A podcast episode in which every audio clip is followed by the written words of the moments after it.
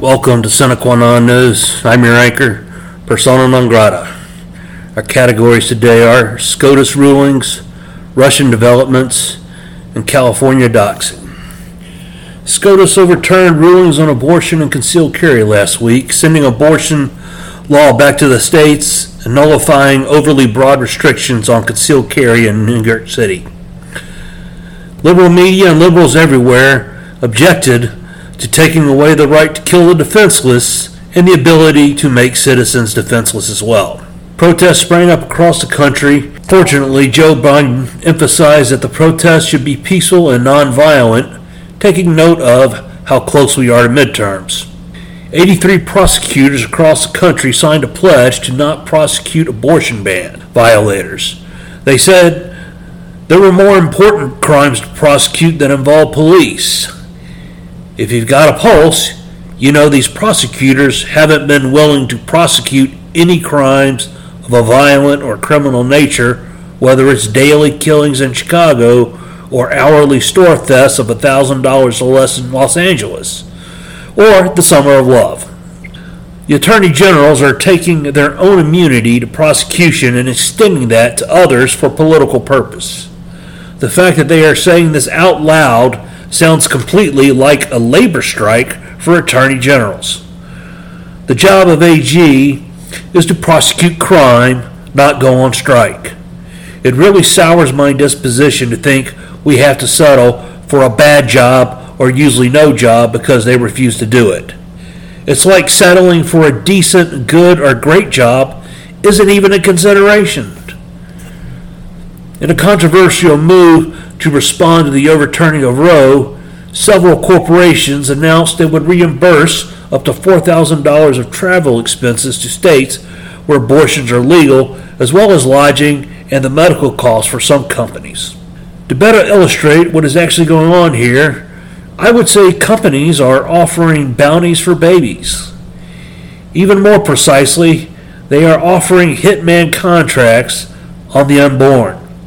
Too many pundits, too many news pundits, are concentrating on the ridicularity of the finance side of it while ignoring the fact that corporations have actually entered into the contract killing business with would be mother employees that is part of their health care.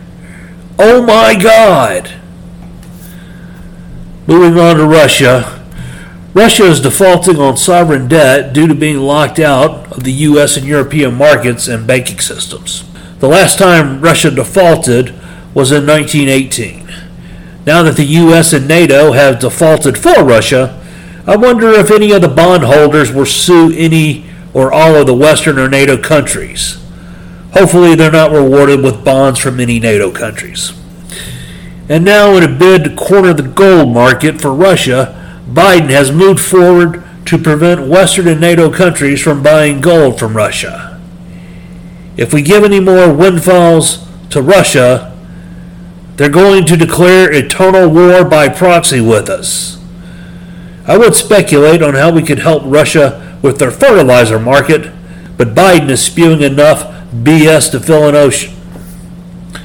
Concealed carry gun owners in California have been doxxed by the Attorney General's office when the California Department of Justice's 2022 firearms dashboard portal launched with non encrypted downloadable files containing identifying data like name, birthday, address, and permit issue date for persons having concealed permits. Besides doxing citizens, judges, reserve officers, custodial officers, and place of employment permits were caught up in the brazen leak as well. This appears to be triggered by the SCOTUS ruling overturning restrictive gun carry laws in New York City, which are similar to those in California. California had also moved more than a year ago to provide detailed personal data on all gun owners within its borders to schools across the country, regardless of security or privacy issues. Okay, that's it. Attorney generals have to be prosecuted. They were already way over the line with not prosecuting obvious crimes during the riots and only prosecuting thefts over $1,000. but now they are actually doxing citizens and other state employees. Enough! They have abused the public trust repeatedly and egregiously with neither a glimpse of their wrongdoing nor a hint of remorse. Disbar, prosecute, imprison, and remove forever immunity from prosecutors. Personally, I'm thinking tar and feather the SOBs. Immunity should be removed from society at large and at every level and in every venue of government. For Sine Qua Non News, I'm persona non grata. Please spay and neuter your politicians. Good night.